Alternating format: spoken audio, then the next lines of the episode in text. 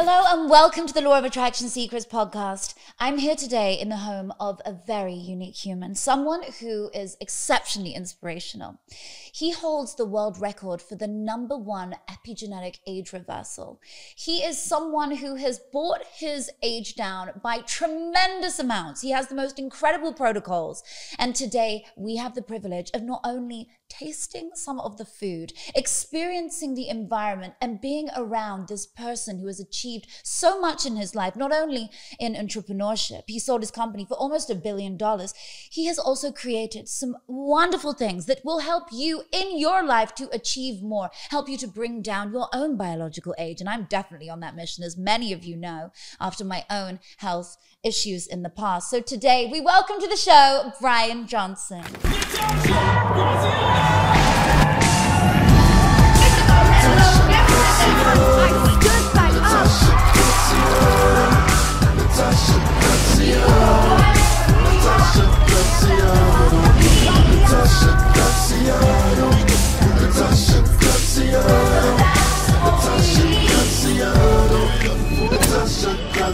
That was incredible. Thank That was- you. Yeah, that was so good. Off the cuff. Yeah, amazing.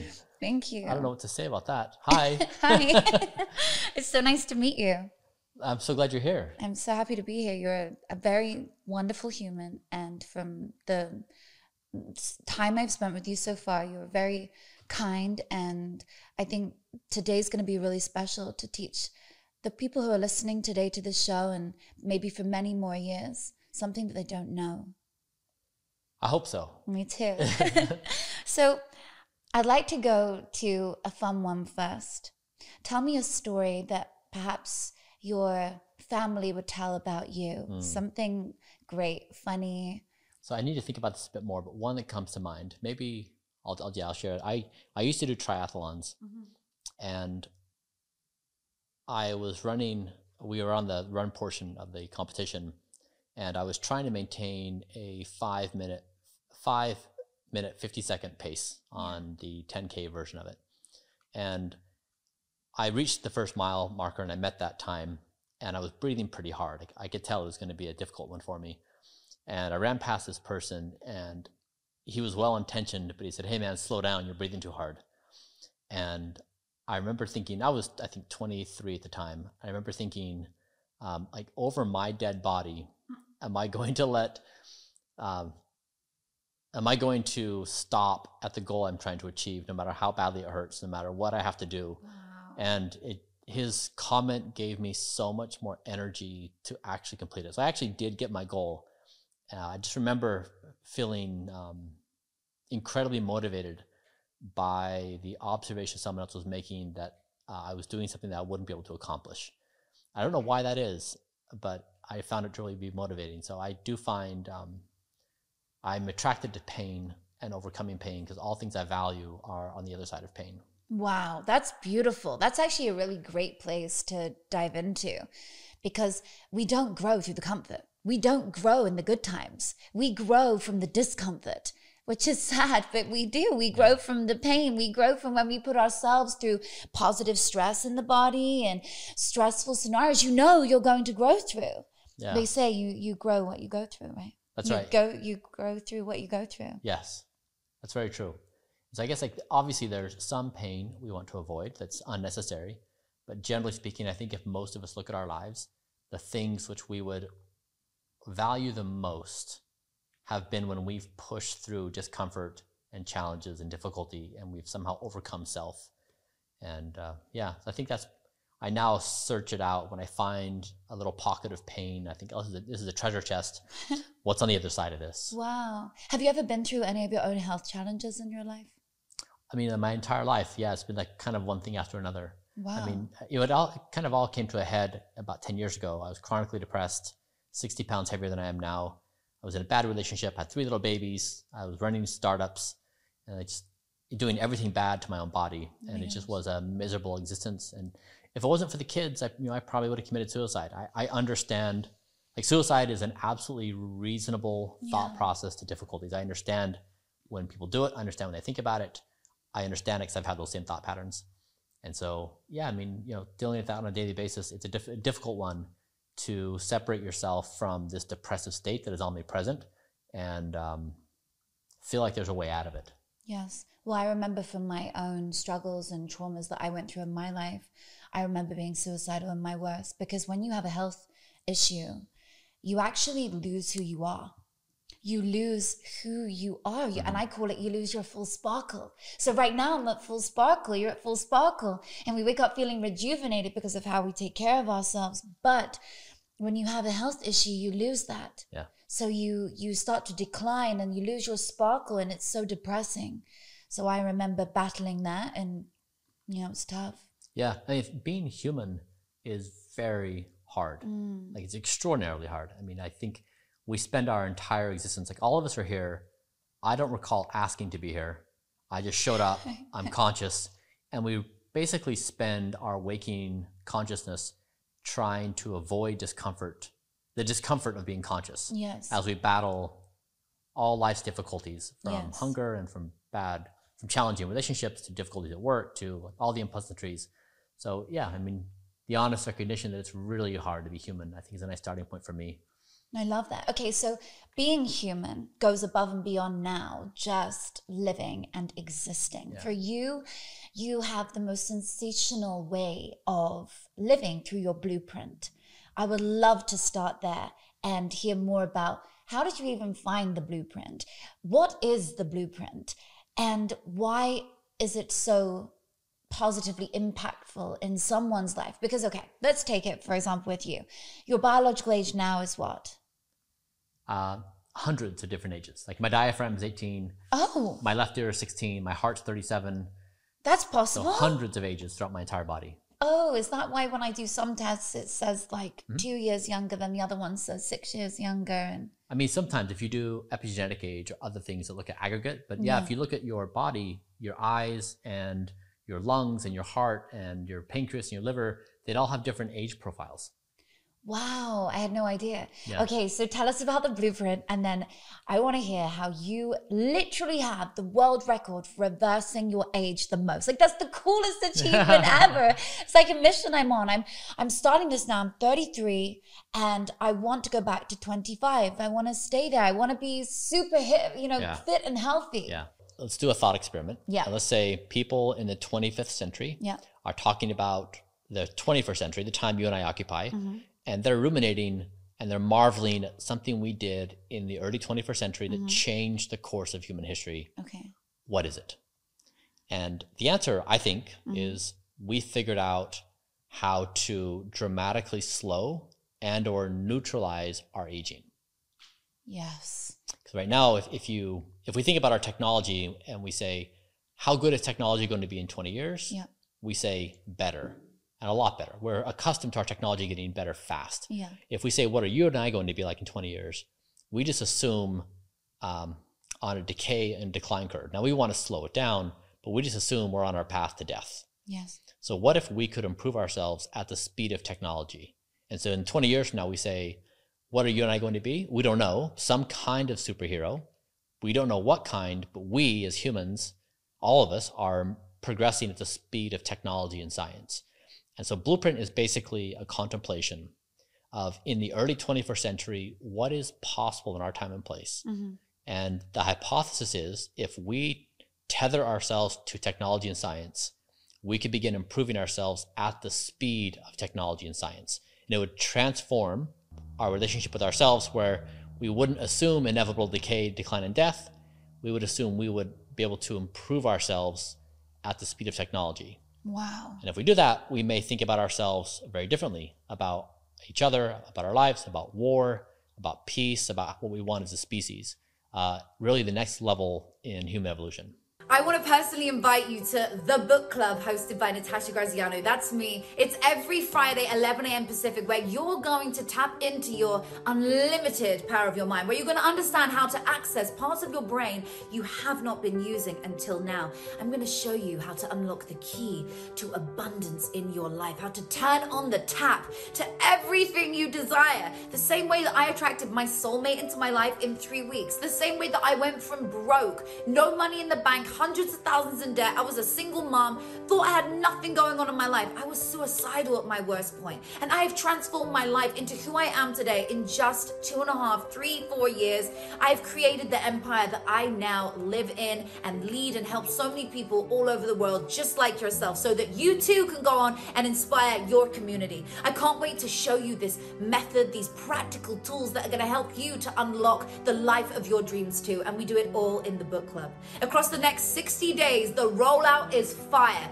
We have celebrities coming in, we've got top coaches coming in, we've got a squad of people who are there in this community who are helping you to access those parts of your brain, helping you through the words they're preaching, the words they're speaking, the lessons we're giving out. So it's your turn to shine. It's your turn to come and receive. You give so much in your life. You're probably the person who just always is giving and giving and giving. Now it's your turn.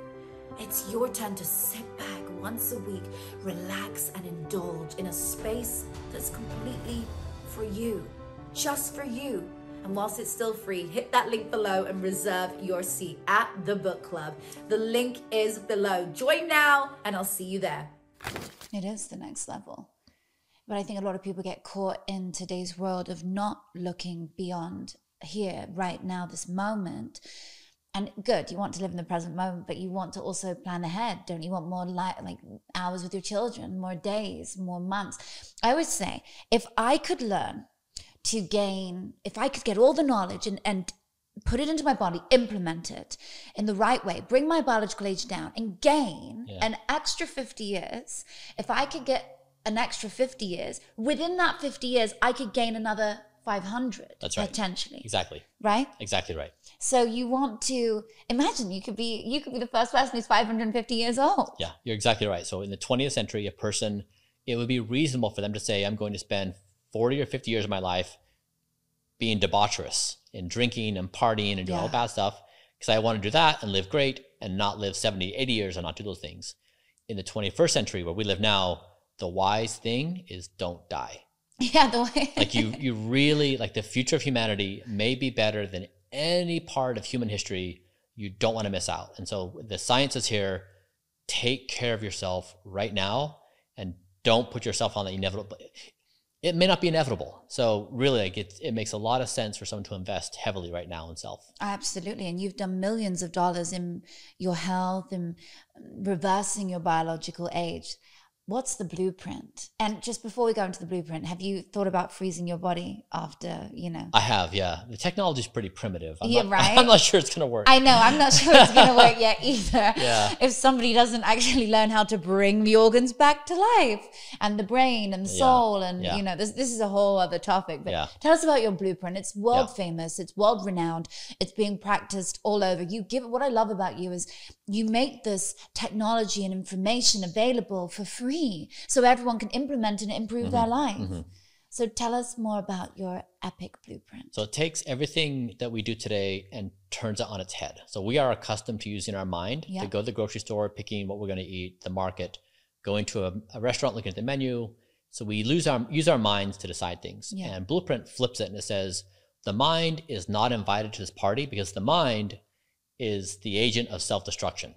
I know when I give my mind freedom of choice, it behaves badly all the time. Oh, yeah, mine too. So it flips it. And so I said, okay, I'm going to measure every organ in the body. We're going to say, hey, kidney, kidney, liver, lungs, yeah. what do you want to be your best self? They report out their data, and then it looks at we look at scientific evidence and we create a protocol. And then I follow that protocol. I said yes to it with precision. And now the idea behind this is um, when certain things happen with technology, it makes the case for inevitability. So, for example, when the washing machine or when the washer and dryer were created, Mhm. no one was hanging out at the creek anymore to wash their clothes by hands Mhm. because it could now be more efficient. When digital navigation systems showed up, nobody had maps in their lap. Mhm. So sometimes technology does things that makes things better on, on so many ways, and it just runs through society. It doesn't matter if some humans are upset. It doesn't matter if people are like, this is going to change everything.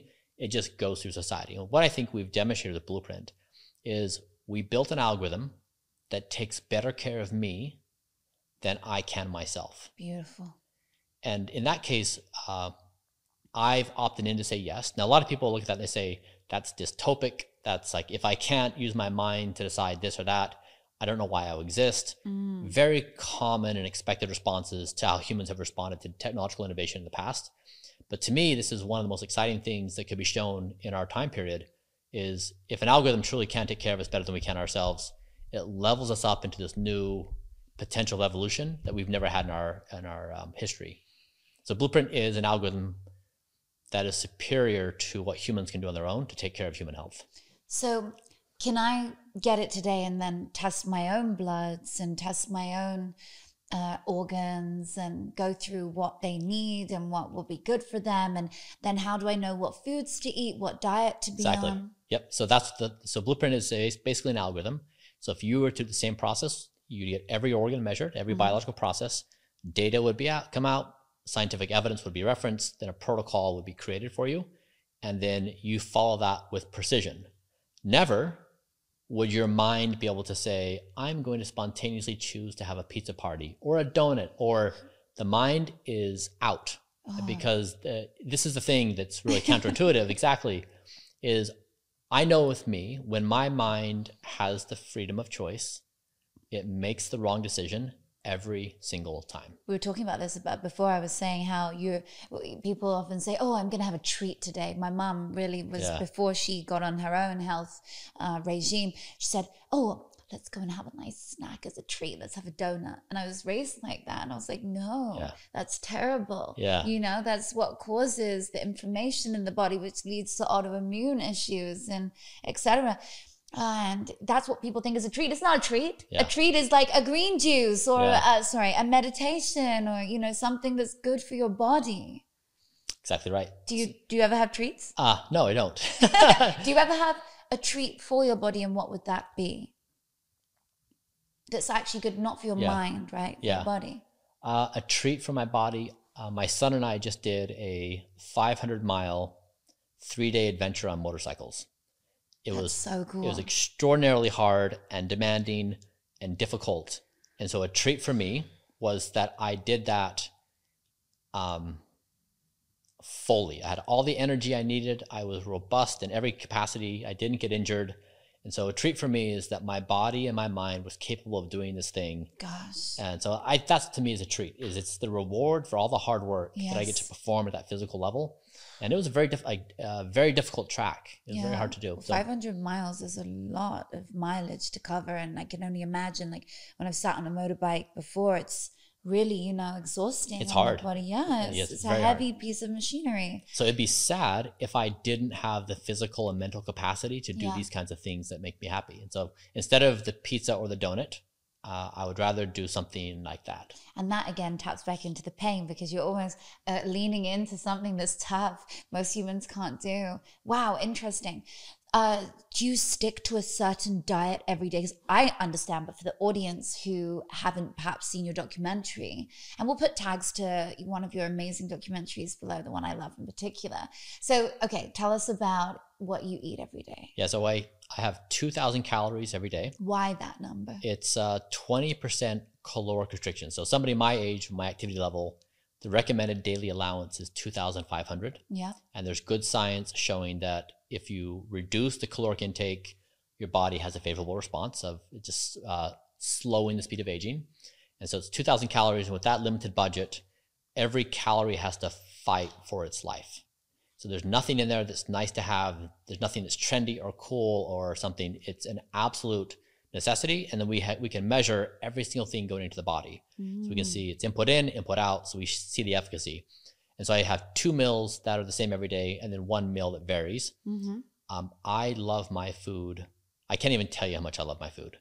Uh, it, it is two of the same meals every day, the one that varies, but still, uh, it's 70 pounds of vegetables a month. So it's a lot of, yeah, a lot of vegetables. And Meat? uh, I don't eat meat, Vegan? um, except for collagen peptides, which I'm trying to eliminate. Wait, collagen peptides aren't vegan? How come? What are they Uh, they come from an animal product. Really? So no way! I didn't know that. Yeah, so I'm trying to get a, a vegan source. Now, it's important. Um, I'm vegan by choice, not by necessity. So Blueprint says nothing, it does not express an opinion about anything. Mhm. It just says we're going to measure the whole body, we'll look at scientific evidence, and we'll create this protocol. So we basically just follow the evidence. So I expressed a preference that I'd rather be vegan, and we wanted to see if this would work to achieve the markers. It does work. Wow. So it says nothing about meat, which I found is like a religious war in the world of the Mm-hmm. meat and the vegan people. Which to me, it, it you, you can't even talk sensibly about the topic No. because it spins up this religious stuff. But uh, What do you do for protein? uh, lentils, pea protein, Oh, so it is okay to have legumes and uh, Yeah. grains. yeah, I get 102 grams a day of protein. Wow, specifically. Mm-hmm. What do you do when you travel and you have this strict diet? Because I know for me, I'm taking things with me, and unless you Yeah. fly privately, Yeah. it's like a nightmare. Yeah, I've gotten a lot better. So typically we'll go to a grocery store. I'll bring stuff with me, but then we'll go to the grocery store and buy some uh, avocados and a few other things. But it's fine now. I can fill it in for a couple days. Oh, okay. So you so, so you do have moments where it's like I can go slightly off topic and it's fine, off piece. Mm-hmm. That's okay? right. So I'll get a few, vegetables, avocados. Like it's just the gist of it. Roughly 2,000 calories Yes. of a certain vegetable profile. Yes, Yep. exactly. Mhm. Do you eat vine fruits like tomatoes and grapes and peppers? Uh, yes, uh, tomatoes and peppers. Yes, tomatoes are cooked with Mhm. the proper chemical constitution. Uh, grapes, no, they they have a high glycemic index. Mm-hmm. So again, every calorie has to fight for its life. If it doesn't deliver the highest nutritional value possible, it's out. Yeah, so it's brutal in that regard, and I love it because Yeah. it has such a high standard of input that it has to be in service of the entire body. Amazing output. Yeah. That's brilliant.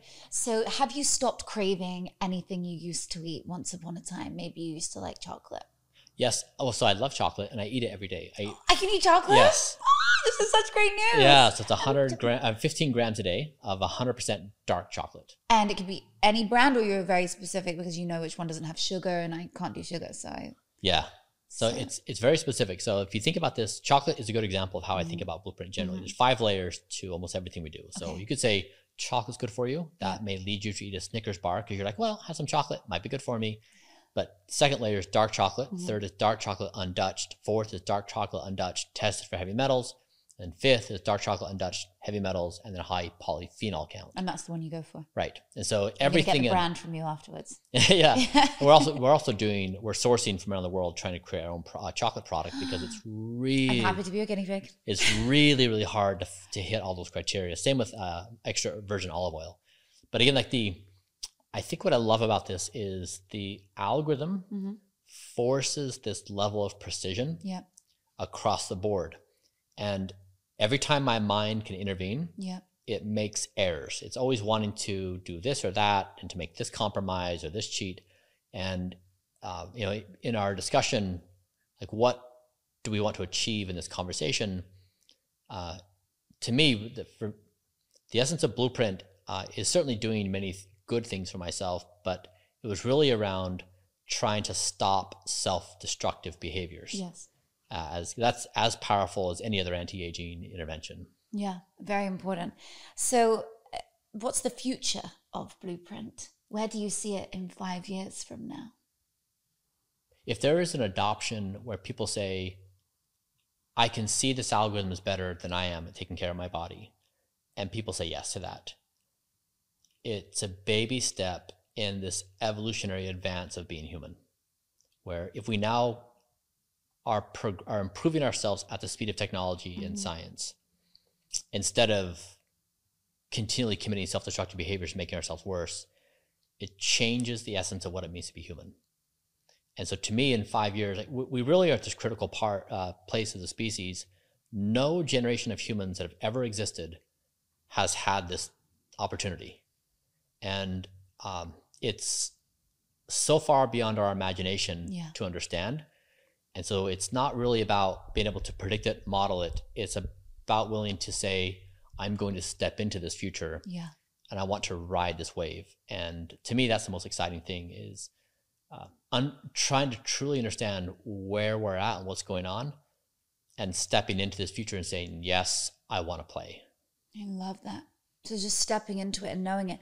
Tell us about the zeroth principle. I am. I'm obsessed about the future of existence. Oh, so am I. or immortality is like my favorite thing. Yeah, I mean it's so exciting to. So exciting. Whenever I start thinking about it, I um, I felt my brain bump up against my own limitations of intelligence and creativity. I could just feel myself hit this outer boundary, and it frustrated me that I was so constrained in my own intellectual capacity. And so one night I went to bed and I assigned my mind to pro- every night I assigned my mind a problem. Yeah. And this night I assigned, I said, could you please help me come up with a framework on how to think about the future that doesn't leave me stuck?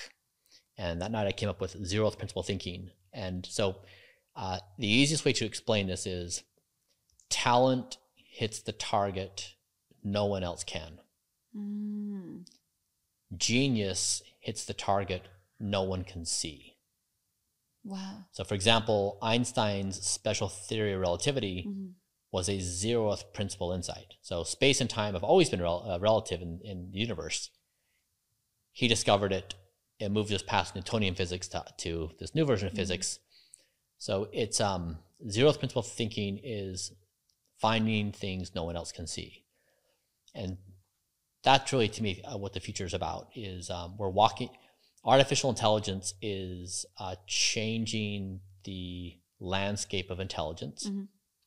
at a speed faster than humans have ever experienced. It's introducing these zeroth principle insights and these level, these moves of genius that changes the the landscape and the game we're playing so fast. Mhm.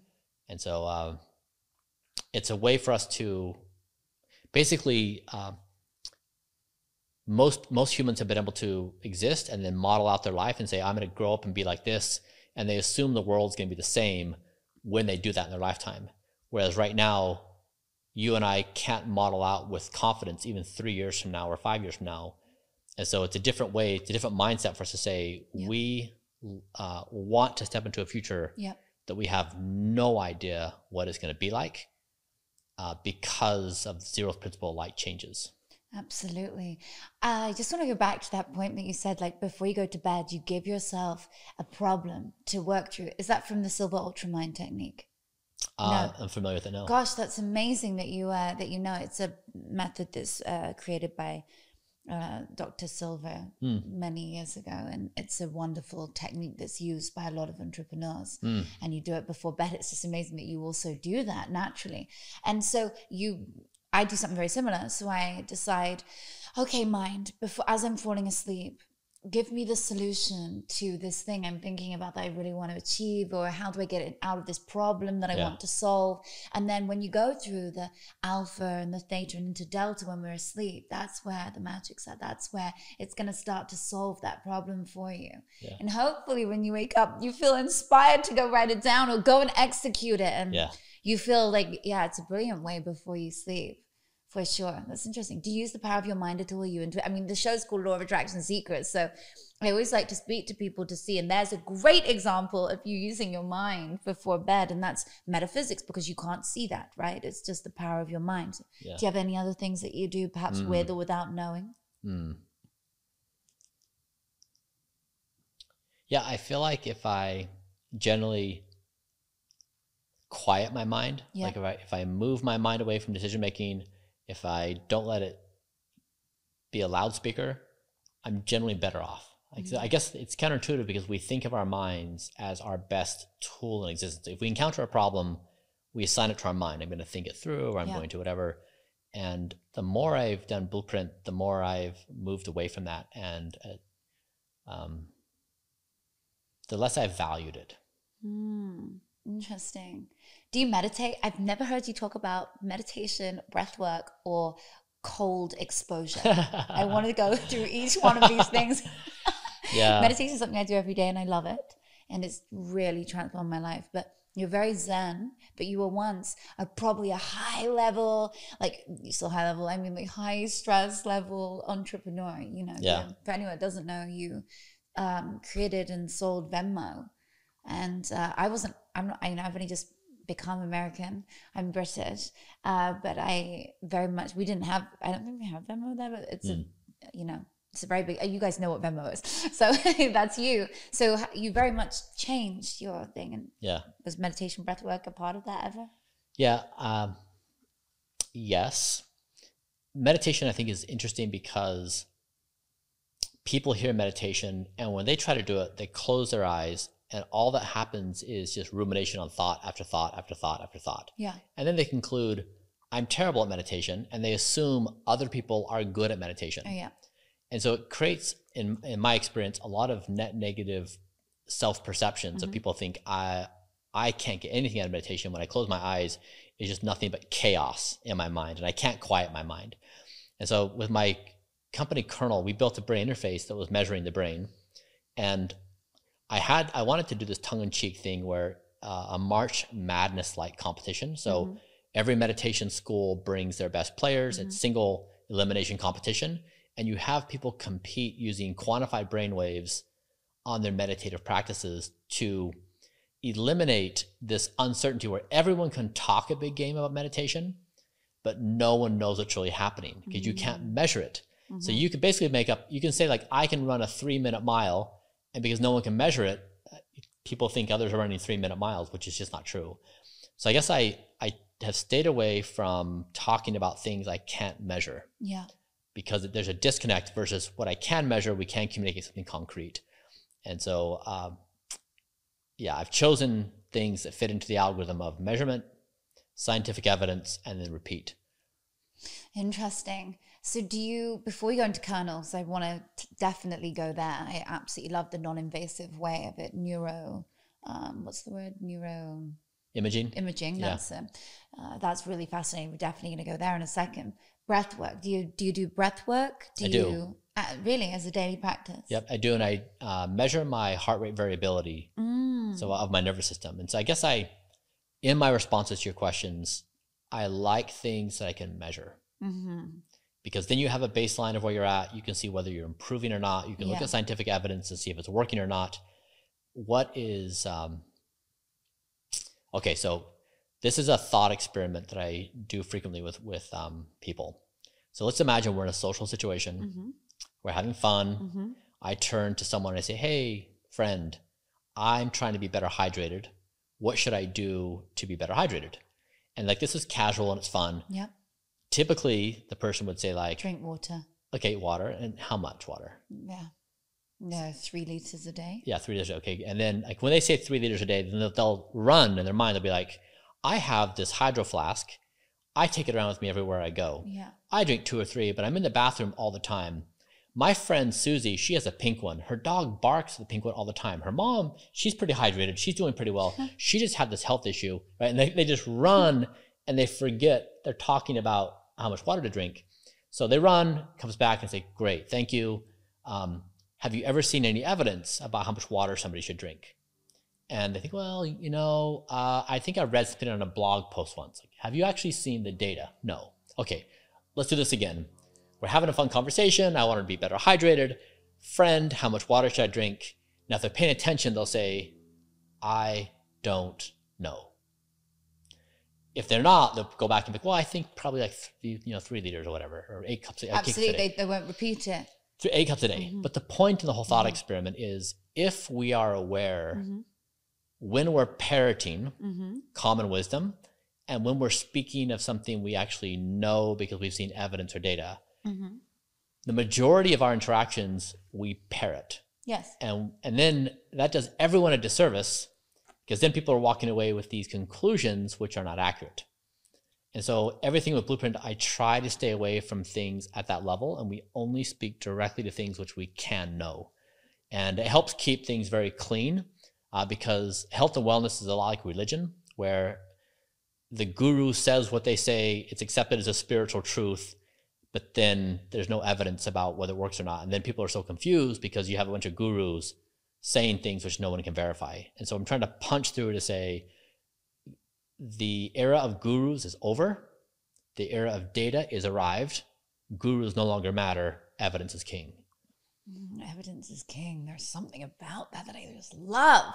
Well, that's why in my book, Be It To Become It, I talk about the science behind everything. There are so many studies in the book. Everything I say is backed up to a study at Harvard, at this place, at that place, and here's the study, here's the study, here's Yeah. the study, and you know, MRI scans show this, and uh, this scan shows that, and it shows the movement on the brain, etc. But they've shown and proven with evidence that meditating, and they've shown through MRI and uh, epi scans, etc. They've shown that you can have an improved brain state. You can improve your well-being through Yeah. meditation. Yeah. So surely that would be one that you believe in. Uh, there's a whole bunch of questions. What kind of meditation over what practice? Right. How Very well are they specific. doing? Are they, you know, like then, so like this general idea that, you know, somebody who's doing this mindful thing they studied, sure, but there's so many details to then translate to the person who's doing it. Mm-hmm. It, to me, it needs to reach to a level of specificity of here's the practice, here's the duration, here's how you measure it, here's how you verify whether it's working for you or not Yes. Otherwise it's hard for people it's hard to build in a methodical way Yeah. where everyone systematically improves and that's the problem with uh, most of what we do today is people move from thing to thing not knowing if anything works and it's also i think why we've been able to achieve you know potentially the best results ever done in anti-aging Yeah. uh, is we've done this systematically with evidence with the protocols and that's what i'm trying to push through is um, i mean i'd like to say blueprint is the best health protocol created in the history of the world now if i'm wrong prove me wrong with your data I love that. now, and if someone does, great. It makes me excited because that's what I'm trying to do is I'm trying to create a competition for people to compete with data. And so if someone beats me, I feel like we've won because now people have two options to choose from, this and that. But it's it would lessen the noise from guru-like discussion mm-hmm. and elevate data. That's wonderful. Data driven. And you're very data driven because Kernel, let's talk about Kernel now. I think it's fascinating what you created and how how does it work? And for someone listening, what is Kernel? Kernel is a bike helmet you put on your head and it images your brain. So if think about this, like if you went to the doctor and you're like, I am interested in the health of my heart, and the doctor says, okay, quiet your mind, listen to your heart. You'd be like, doctor, I really want my blood pressure measured. I want a mm-hmm. blood panel. I want to know our arterial plaques and an EKG. Like we're not going to fall for it, right? Like we know we can't just feel our heart. But when it comes to our brain, we think we can fill our brain when that's just not the case. No. And so we need a, a device that measures the brain so we can ask questions, for example, what happens when the brain consumes four hours a day of social media? Or what happens when someone drinks, you know, sugar drinks all day, every day? Or like pose any question about the brain, we just don't know because we, we, we don't have the technology that can do it systematically in a broad enough population to give us really good data. So the technology, like MRIs, they're great, but they're too expensive and and uh, difficult. You're in a coffin-like environment, and the EEG is not good enough. And so we wanted to, we built the technology in the past five years that is the first technology ever built that can image every brain on the planet. It's that good. So we the technology's done. We're now trying to do first market demonstration, which is going to be hard. So like doing this is extraordinarily hard. It's not certain we'll succeed. We're trying our best, but being able to measure our brains would, I think, transform society. Then we could pose this question and have a baseline: What's happening in our brain when? Oh, which is so powerful because we do all these things in our day and we have no idea how they're affecting us. And like you said, then we go from one thing to the next thing, to the next thing, to the next thing. You try all these things. When I was healing myself of the autoimmune disease that I had many years ago, I was like, oh, I'm just going to try everything. I still don't know the exact one thing that did it because I mm-hmm. tried five things at mm-hmm. once. Yeah. You just have no idea. Yeah. Something worked though mm. out of those five things I was doing. Was it the meditation? Was it the grounding? Was it the diet? Was it a combination? Be so good. I really want to try that. You have one here? Not here. Okay, I have to come and I have to do it one day. Yeah, I we- want to They're all in the clinical trial, but we've used all in our clinical trials. that you do it on yourself regularly. Yeah. Oh wow, I'd love to hear like the so okay, what's a personal story that you found from using it? What have you found the when? Yeah. You know? What fills in the blank for you I was a uh, pi- I was a participant in a pilot study for ketamine. Oh so- yeah, I've heard about this. Is ketamine is it really what it okay, go on. Yeah, I mean it's a horse tranquilizer. It's a party drug. Oh, it makes me so nervous Yeah. hearing it. I It's like- used. Uh, yeah. So it's a lot of things, but it's been used uh, for the treatment of depression. So there's been a lot of ketamine clinics, and so uh, there were there are some studies showing what, what ketamine does to the brain, but in an isolated way. And so what we wanted to pose show was uh, what ketamine does to the brain. So we Mhm. measured my brain uh, every day for five days, then uh, during ketamine, and then after ketamine for 30 days. And so we could answer for the first time ever what happens to someone's brain when they take ketamine. And so we had mm. my data over mm. 35 days, and we got to see all the changes in my brain patterns. And so that's cool because otherwise, the only other way to find out what happens to your brain with ketamine is to say, "Hey, what's your experience?" And you would tell me your feelings and your ref- your reflections, which are totally inaccurate, right? You're going on your emotions and your memory, which is faulty. In the same way, like tell me about your heart over the past month. Like I don't know.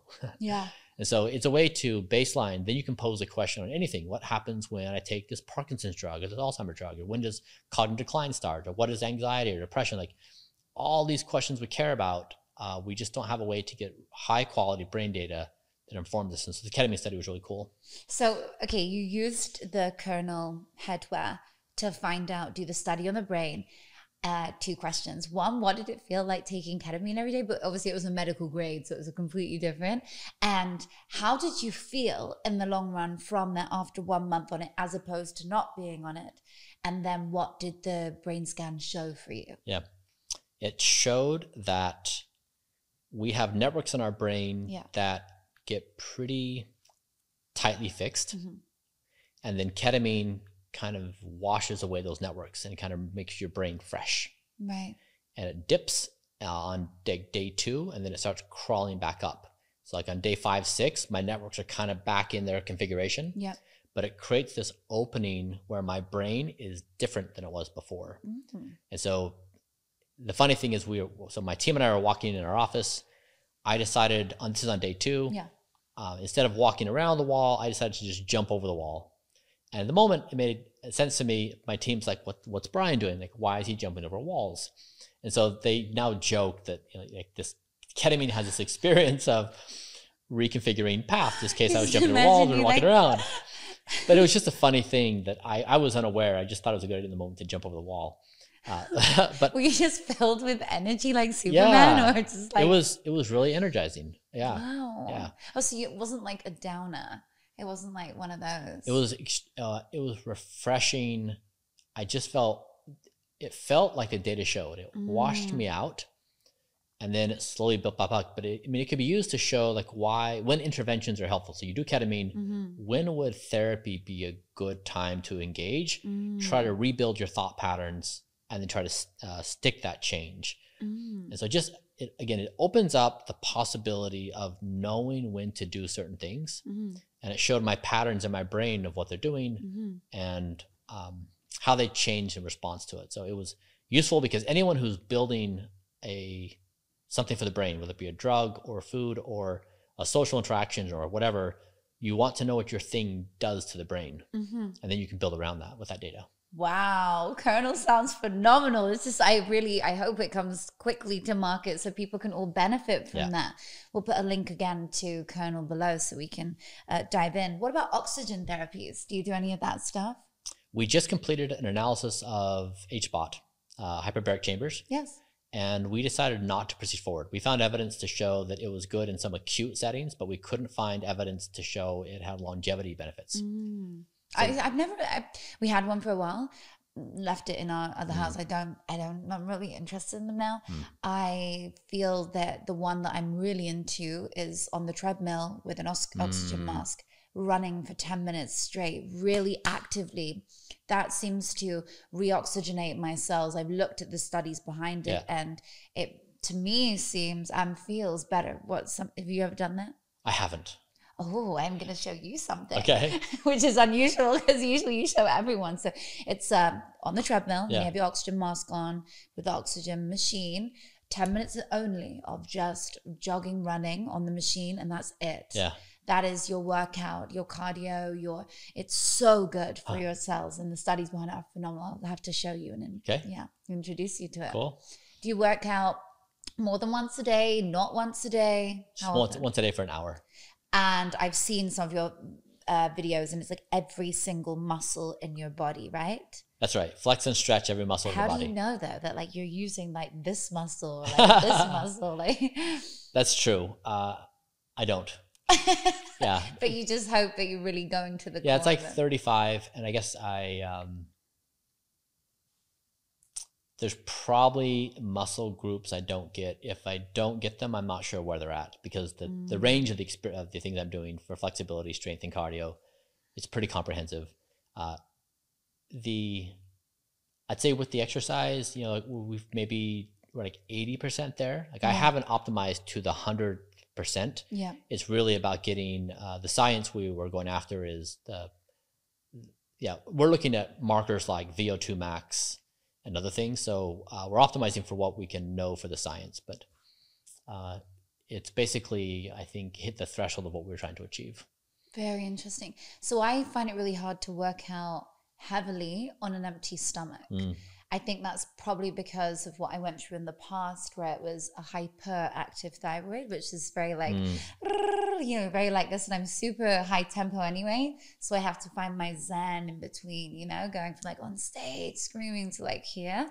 So maybe that has something to do with why I can't work out without eating. I just Mm. feel depleted. I can do yoga, Tai Chi, you know, that vibe, right? But anything that's like too many sun salutations in yoga, too many in a row can be taxing without eating.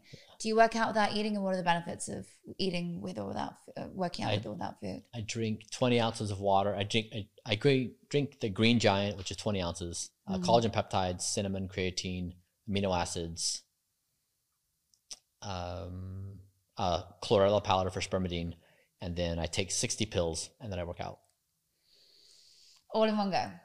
Four goes. Yeah. Oh my gosh, that's nuts. So I, I take 15 at the moment and I try and space them out as well throughout the day. You know, there's the morning, the evening. Right. And I have, there's so many, I can't wait to see your pill collection. I bet it's nuts. Mine's like, and it takes so long to put them into sections. I know. Yeah, it's crazy. My friend hired somebody to come over to his house and put all the pills in the Yeah. right boxes for three months.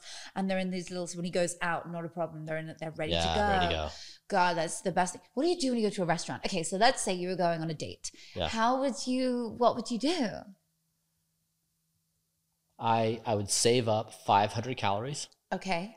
and then I would order steamed vegetables. Nice. Oh, so that's kind of what I do. I'm just like, but I do fish. So I'm like, I'll have a fish with it, nothing on it. Olive oil, where's your olive oil from?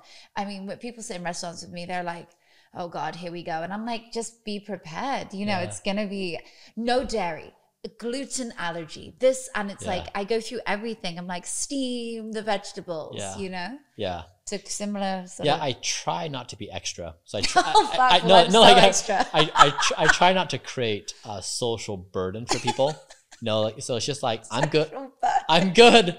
I'm good. I'll just Oh I'll do here. I'll just steam my vegetables, and I just um because people they they're they're thoughtful about me. They're kind, right? And they're like, "What do you need, Brian? Is this going to be okay?" It's like people are very considerate, Hmm. and I just don't want them to feel burdened by my presence. I'm like, I'm totally good. I'm extremely happy. All good. Eat whatever you want. Ah, so I'm gonna get a couple vegetables. I'm just happy. I so love that. Well, I'm extra as fuck, so I literally sit in a restaurant. I'm like, you're gonna love, but I'm a woman, so I can probably get away with it Yeah. more. And I'm just like, yes, this is gonna be a nightmare for you, but for me, it's gonna be what Yeah. I'm used to. yeah. That's so funny. Okay, wow. So actually, yeah, and people often ask, and they ask me this, and mine's not even half as strict as your, you know, protocol. Um, do you have fun with it? My answer is yes. Like I, this is what I know. I Yeah. don't know when when I had it recently. Someone come into my house to do some cooking for me. They made these elaborate meals with sauce, and I was like, "What is sauce? I, I don't know sauce from like ten years. Like Yeah. it, I can't do sauce. It's Yeah. not." And they think they're impressing you with these elaborate meals, but that's not fun for me Mm, fun is keeping to the regime and me being like knowing that I'm feeling my best every day. yeah. Um, you know, I've, I've had to actually overcome like I think I had a this is therapy. This, This this, went to therapy. yeah, for sure. This is definitely people often say I think well not often anymore. I'm I'm in a different place now, but like people who are around me a lot of like you know I feel like food could be a like you have some PTSD around it or something. like yeah. yeah. And I'm like, yeah, there was, but you know, I think I, this is good. I'm trying to overcome Yeah, the food Yeah. yeah. things so that I can just because I get more stressed about what I'm eating, and then the stress is going to kill you faster than the rest of it. So like, Exactly. you have to Yeah. yeah. find a way to just go into a zen. But you have fun with what you do, right? I do. I've never been happier in my entire life. Yeah. Good. That's how I feel about what I do. And you love hearing the plane. You're you're a pilot. You love flying planes. I do. For well, for fun. For fun. Yeah. I mean, um, so that's the other thing about Blueprint that there was like a moment where I was flying an airplane and I was, I had my hands on the controls. It's like left, right, up, down, trying to keep it in the perfect attitude. And then I flipped on the autopilot and the plane's like sat straight up, you know, like perfect posture. And I thought, that's what I want for myself. I want an autopilot for myself. That was a time in my life where I was really struggling to do the right thing. And uh, that's like, I've tried to build my autonomous self. Like, uh, we've, we built autopilot for airplanes, we're building it for cars. Makes sense next for humans. Like, it's this natural progression of these autopilot systems that run. So, yeah, I love airplanes. And um, it's one of my favorite things to do. I love that. Flying is so fun. I've never flown a plane myself. I have a couple of girlfriends who are pilots, actually, which is unique. I Mhm. feel there's less women doing it. It looks really fun. And uh, a couple more questions, just it's so intriguing. So, when you got the world record for bringing down your biological age, what were you doing every day? Just give me like a day to day of what it was. Yeah, I think that the marker that's most uh, interesting to me is I've slowed my speed of aging the equivalent of 31 years. So now, Gosh. so I now I accumulate aging damage Yeah. slower than the average 10 year old. So most people don't realize humans accumulate aging damage throughout their entire lives. Mm. But the older you get, the more damage you accumulate. So it's a it's a curve of like almost exponential Mhm. where you're that's why when people get older it just compounds so fast Yes. And so you Makes want sense. to accumulate aging damage at a at the slowest possible pace so so my last score was 0.69 Mhm. which i guess i could say in like a generalized way for every 12 months that passes i age for eight months and i get four months for free Wow. so i get october uh, yeah. Yeah september october november you December say for free this. I love that. You get like four months of the year for free. free. And so it really helps cement in the mind that in the same way you understand how much money you have in your bank account, how much you weigh, and how many social media followers you have, you would also know by default your speed of aging. That's, that's just something you could share with a friend that you meet up with, and, and the person's like, oh, mine's point blank. And you're like, oh, okay, what are you doing? So it's just a conversational thing. My dad just got his first speed of aging score after being on Blueprint, and he did really well. And he was just like over the moon about it because he, he's been working so hard in his health Oh, that's fantastic. to see that data of he's 70 years old Wow. and to see evidence of like it's working whole body is one Mhm. number uh, but yeah so i guess that's the one i like and so what i'm doing for that is um it start every day starts the night before i go to bed at the Mhm. exact same time i'm currently four days away from a two month streak of getting perfect sleep uh, according to according to Oh, Whoop Wow. Wow. i'm working very hard on sleep Are your REM stay all of this? Mhm. Oh, I wanted to well sleep for a minute after. Yeah. So sleep, and then I do a four-hour routine every morning. So I wake up around five, Mm-hmm. and then for four hours I do my whole thing. So it's two meals, exercise, some therapies, but every day, and then I work throughout the day, do a few more therapies at night, and then but it's very regimented where it's predictable, it's routine, it's systematic. So we it, my whole life needs to be because we pack in so many things. If I don't have this regimented state, there's no way I could, we could do as many things that we're doing. No, absolutely. I love that. And then what if you're having friends over or with your kids? And like, I'm a mom, so I know, you know, they can throw us off. I mean, I, I know my son's six, so it can definitely, Yeah. at six years old, it can be like, whoa, in the middle of your regime, you know, like it totally is different to when they're a bit older. And Yeah, yeah, how do you fit in the balance of yeah. life and that? I have three little kids. I have three you kids. do? Yep, I do.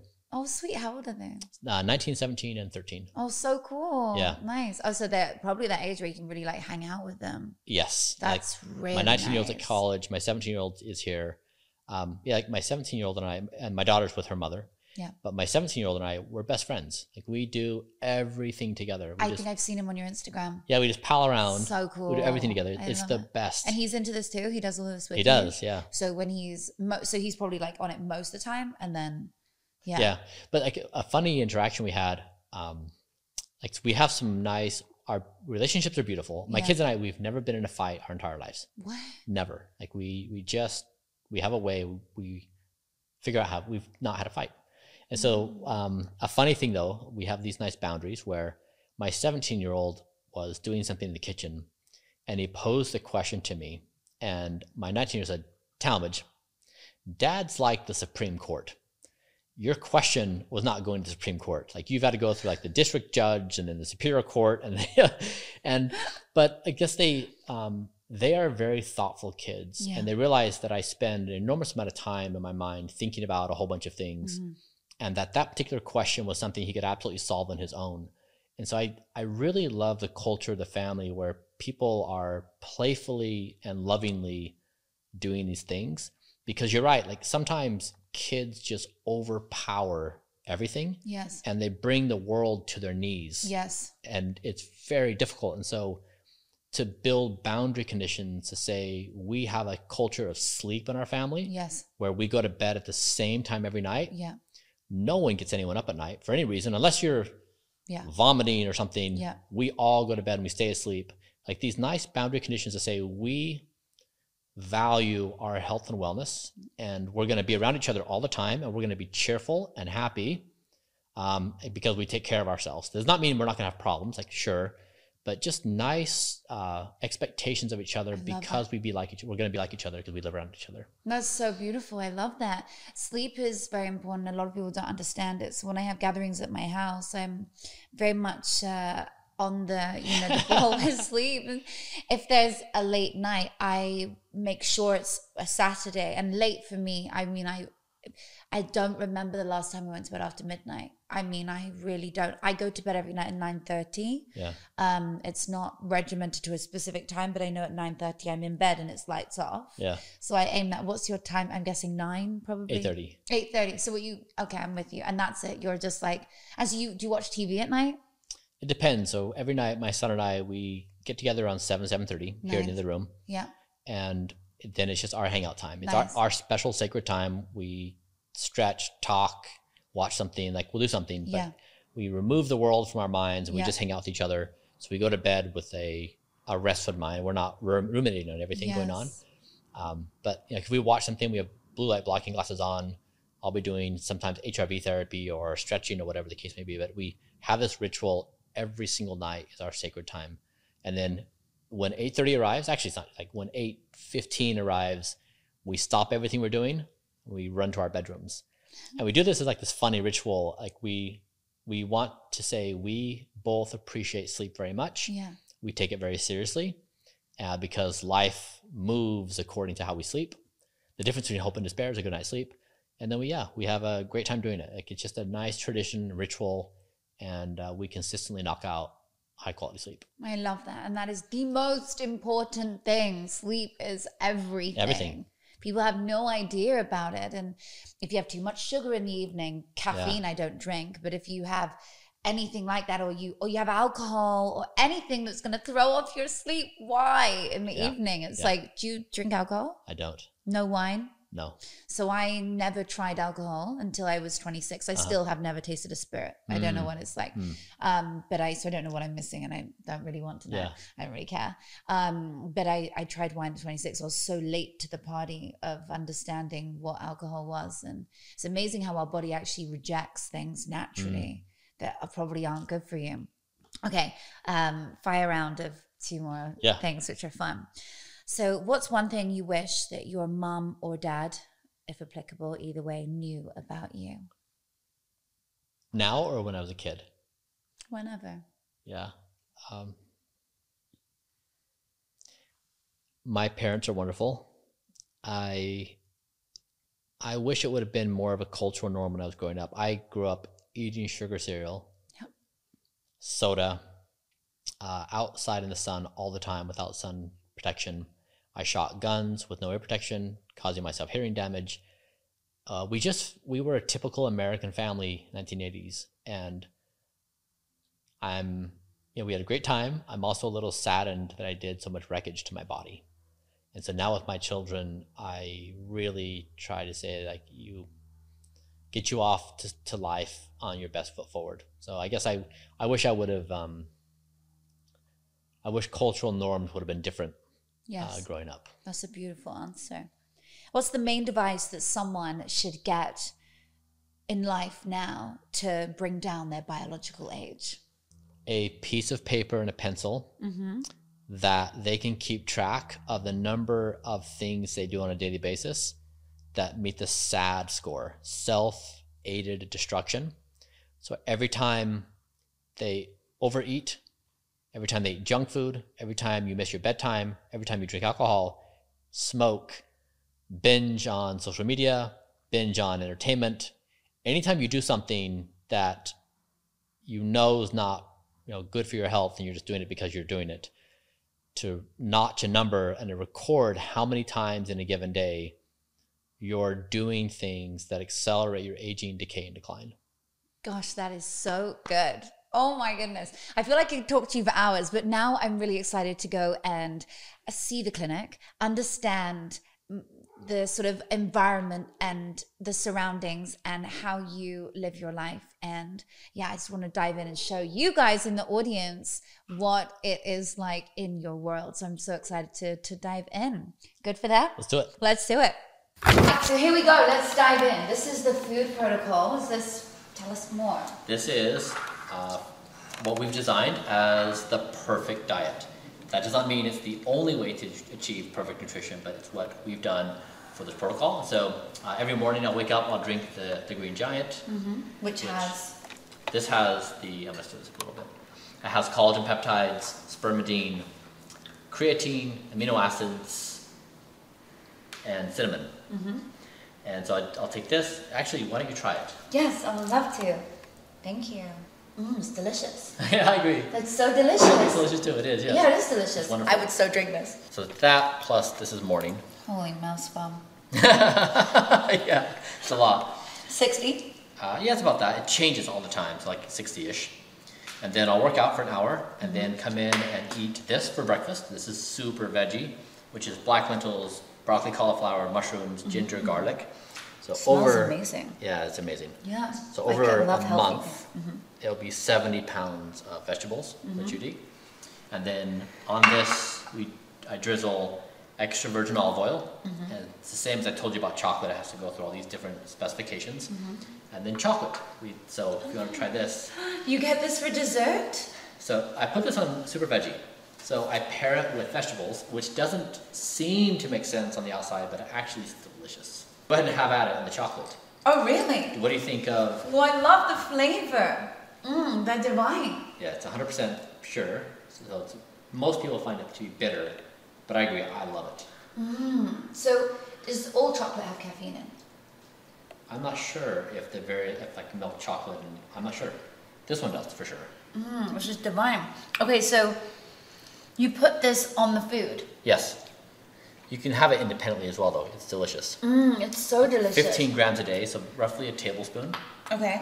And yep, but it, yeah, it's surprisingly good pairing. So that, and then an hour later, I'll eat this, which is nutty. Oh, do you want to try this? Yes, I said that. Oh my god. Okay, so let's do this. I'm gonna put them. Oh my god, this looks so good. Okay.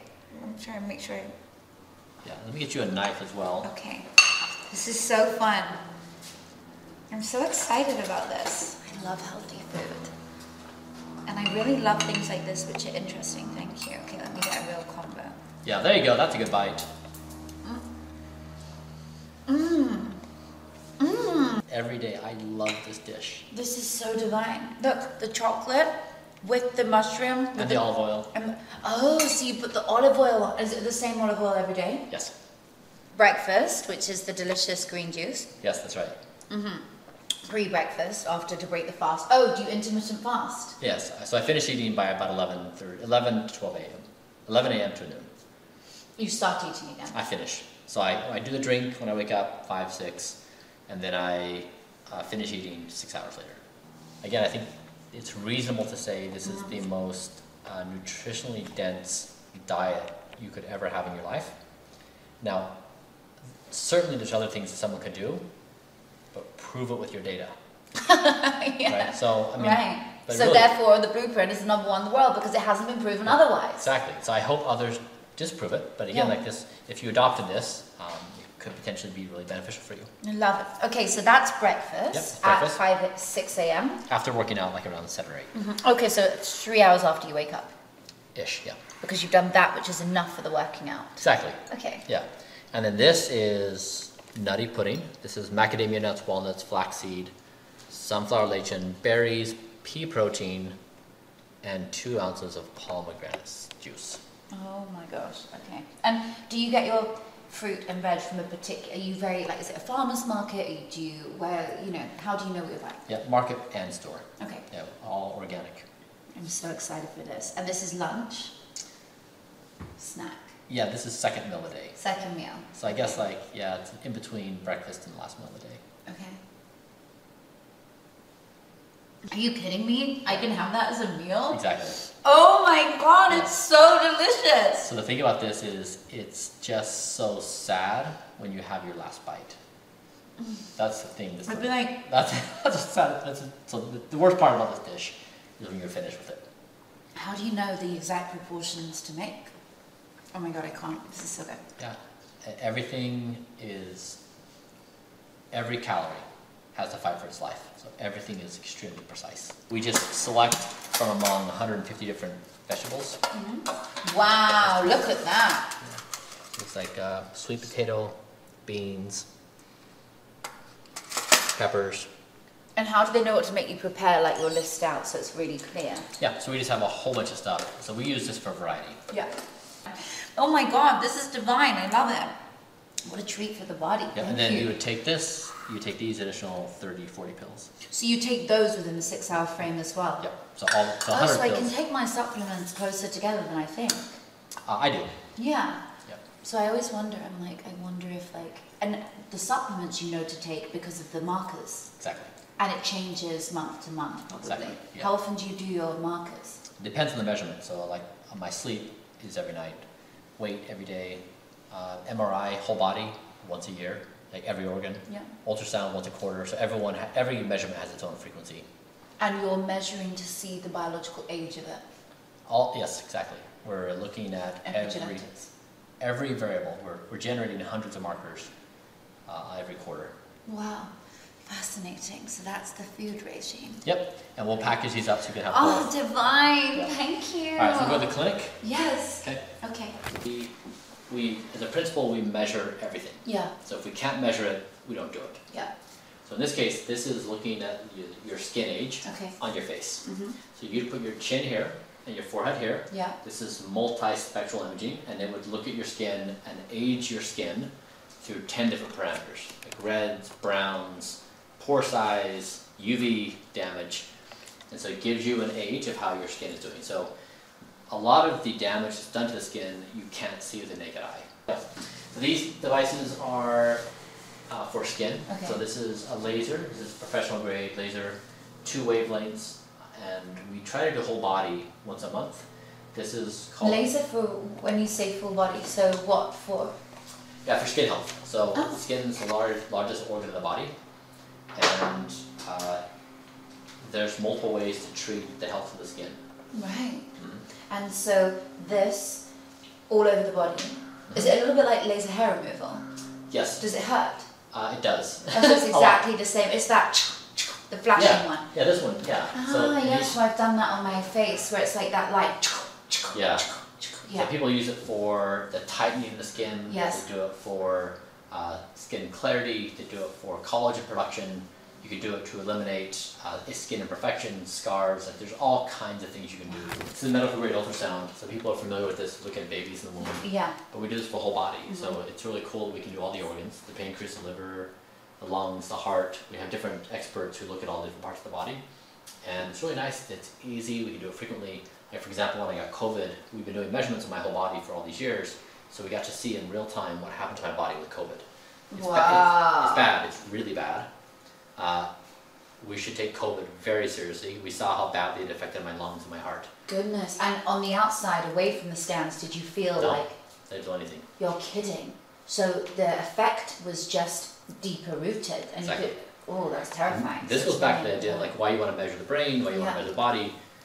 Are what we can feel is a fraction of what's really going on. And so it's really important to have awareness of all these measurements because then it really illuminates what the best things are to do. Yes, this is fun. So men do this too. Yes, I have been doing it. So I, we got it to kind of play around for muscle strength overall, mm-hmm. and this was kind of cool. And so what we're trying to solve for is I get up at night. On average, I go to the bathroom one time per night. Mm-hmm. I want to go to the bathroom zero times per night because I don't want to mm-hmm. wake up at all. Mm-hmm. And so we wondered if we increased my pelvic floor strength, if my mm-hmm. bladder control would be better. Mm-hmm. If I had better bladder control, I wouldn't get up. And that's mm. been true. Mm. So it's lessened the number of times I get up and enter the bathroom because I have better bladder control. You're you're just gonna move around in the chair until you find the right spot. Okay. And so what it's what it's gonna feel like is if imagine you're trying to hold in flatulence. Mm-hmm. Uh, it's if you find the right spot on there, it's just gonna feel like it just tightens everything up. Okay. So, when it So I'm meant to feel like it tightens. yeah. Okay. So I'm gonna hit go, Okay. and then you can just move around. Okay. It's gonna be a little shocking initially. Yeah. Okay. You ready? Yeah. You sure? Yeah. Okay. Okay. oh my god, this is so odd. it feels like um like shoot, shooting needles almost into your legs. Okay, so what am I meant to do? Slide around Yeah. until you find your spot. Where it Move, move your move your bottom around. Yeah. Yeah. until Um, move it up, move it back. If you Yeah. want to find the right move it move up a little bit. this way? Yeah, there you go. Oh, it's meant to be on my oh yeah. Now sit back. Yeah. Oh my god. There you go. okay, so that feels like um am I meant to suck in now? Or Uh, does it for you? Yes. but yeah. Oh, it's so odd. A lot of women who have babies are trying to rebuild strength, Yes, and that is. uh, that's the thing to do. So the only way to describe that experience was like actually like laser. You know, and you that that like like Yeah. that shock of well, you know exactly what Yeah. it is. So when the shock of laser hits you, Yeah. and there's like into it, and it felt like yeah. into Yeah. that whole area, which is so bizarre because Yeah. nothing ever goes near. Like, Yeah. yeah, that's like a wow, so different. I And wouldn't you- have even. You lose control. Like you can't control your muscle contractions. It No. just takes it over, and your body's just responding to this. And so that helps, like where women go, like we. I don't know if men do it too, but like with women, you can go in, out, Yeah. in, out, and so when you breathe in, you're sucking it up, and then I guess your perineum, like up, all the way Yeah. in, out, and like I'm, I'm doing it now. You wouldn't know, like in, out, in, Yeah. out, right? That is that the same for men? Yes. Oh, okay, it's the same thing. So that does that for you. How do you spin your own blood here? We have a centrifuge. Oh, so we can drop spin. But we just have everything we need uh, to be a full-on clinic. Yeah, so here's here's the test you can have. oh, thank Um, you. Yeah, so uh, you can do this, and you can compete at rejuvenationolympics.com. So you can try to be a rejuvenation athlete Oh wow. and rank Yeah. at your for your speed of aging. Oh, that's so fun. Okay, well, that will help me to get more competitive against myself Yes, to do it. it's always. I mean, humans are humans love to compete. Yeah. Love to compete with numbers. So this is a way to have a number, so we're not just Yeah, talking randomly about this and that. Amazing. And will it tell me what supplements to take after as well? It'll tell you your speed of aging. Speed of aging. So okay. like overall, like in the entirety of everything you're doing in your life, how are you doing? Because you'll see how fast your body's aging. wow, that's fantastic. Thank you. You're welcome. No, no, no. Now, so this is the one that's This accurate. speed of aging, we like it because this is built on a longitudinal study out of New Zealand, uh, five decades now. Uh, so it's it has good data and it's responsive to lifestyle interventions. So when, it, when you do caloric restriction, it changes. When you do certain interventions, it changes. So you see there's a reliable cause and effect to this of how your body's responding. We like it. Uh, a lot of the epigenetic clocks are still silver standard. They're not yet gold standard. This one we like a lot. Okay, wonderful. It's not perfect. It's not perfect, Yeah. but we like Well, it a lot. I, want to see one that works because I did one here, one there. They were wildly Yeah, yeah. different. yeah, yeah. And that made me, you know, my mum came to me and she said she's actually younger than me in her biological age, and I thought, geez, well, which test are you doing? Yeah. You know. Don't don't yeah. worry. I'm gonna Don't- do this one. Don't worry about it. Yeah, perfect. Thank you. You're welcome. So Yeah. fantastic. Well, thank you for showing us around the amazing clinic and your day to day and how you stay superhuman and you know advance yourself in such a way and you know it's amazing. Yeah. Thanks for coming. I hope it was helpful. Thank you. It was a wonderful Yeah. experience. Thank you so much. You're welcome.